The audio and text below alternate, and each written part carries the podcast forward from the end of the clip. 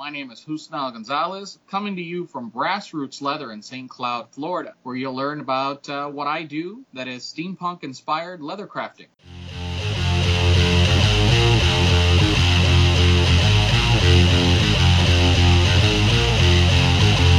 Please don't fear me, because I know what I want. Please deliver me, that's all part of your soul that makes you freeze time.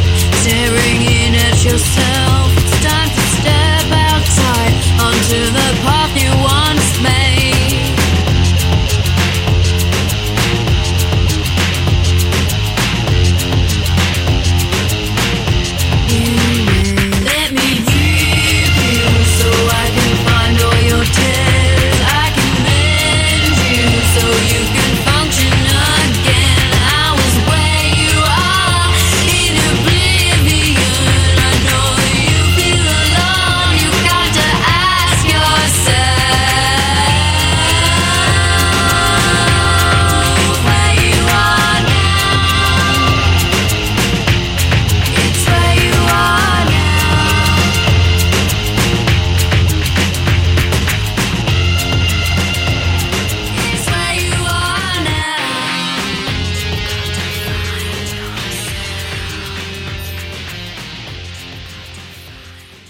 Chapter 4. The object raced through space and through the atmosphere and through any metaphors you could think of, if metaphors are the thing that are needed, through the skies of the earth so fast that almost no machine could track its speed. It went so fast, in fact, that most of the machines on earth built for spotting such things looked at it and ignored it, because it looked like a human, and even though that may be possible, it was highly unlikely. One machine, a very expensive and very complicated piece of technology, was owned, built and operated by the Space Development Division of Colin Ryan Industries. The SD Division of Colin Ryan Industries is very good at building such things. One such machine said to the nearest toaster as an iPod station eavesdropped, "That is fast. I think I'll ignore it. It may go away with time. It should. It's going really fast. And fast makes things go away. Plus, it appears to be human, and I don't care for them very much." The object raced across the skies over Alaska, across the skies over Vancouver, above many American states focused on watching the Super Bowl, which is sad, since this was something they'll wish they'd seen when their descendants are standing around talking to other descendants of other people, and the descendants of still other people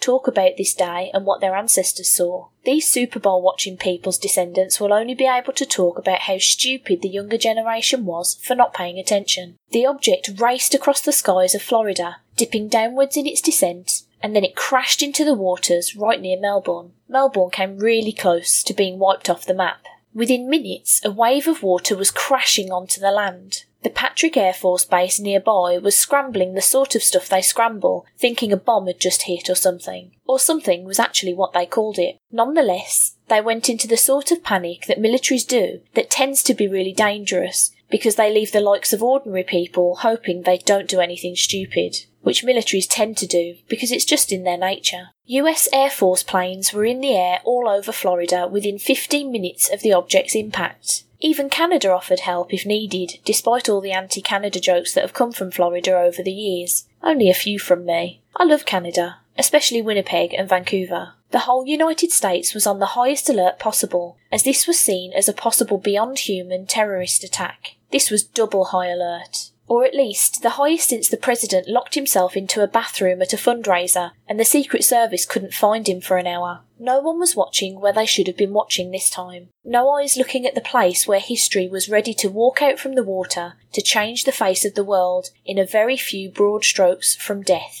Though the First Lady was spotted reading a book about a duck, all is well. He opened his eyes. The trip was long, and the landing a little unusual, but otherwise it was just a dramatic entrance for a being that usually goes unnoticed to his presence until something ends. Modern times call for a little more flash. Appearing as ash or red eyes in the sky wouldn't do it for this generation. Too many good books have been written, too many special effects created. They're at all endings. From the end of every thought to the end of every form of life. From the end of every movement to the end of every light flicker. That is who he is. The first thing he did after this landing was wiggle his toes. He smiled because he had toes. Sometimes that was not always the case, and he rather liked toes. With toes, the shoes he enjoyed wearing tended to fit better. There's nothing worse than trying to wear a nice pair of dress shoes when your feet are one-toed with a stump at the back for balance. The first thing he noticed, besides the fact that he had toes, was how wet his socks felt. That also made him feel better, because if he had socks to get wet, he must be back into, by his judgment, a better set of clothes. The old fashions were never really to his liking, and it seemed that throughout the entire universe the fashion was wearing togas or leather these days, neither of which was to his liking. Standing at the bottom of the sea, at depths of water that would kill most things, even those aquatic, his dress pants moved back and forth with the movements of the ocean. Glancing down, the third thing he noticed was that somewhere on the way from Verda 7, he tore a hole into one side of one of his dress shoes. A shame, he thought. He would have sighed, but, he was underwater.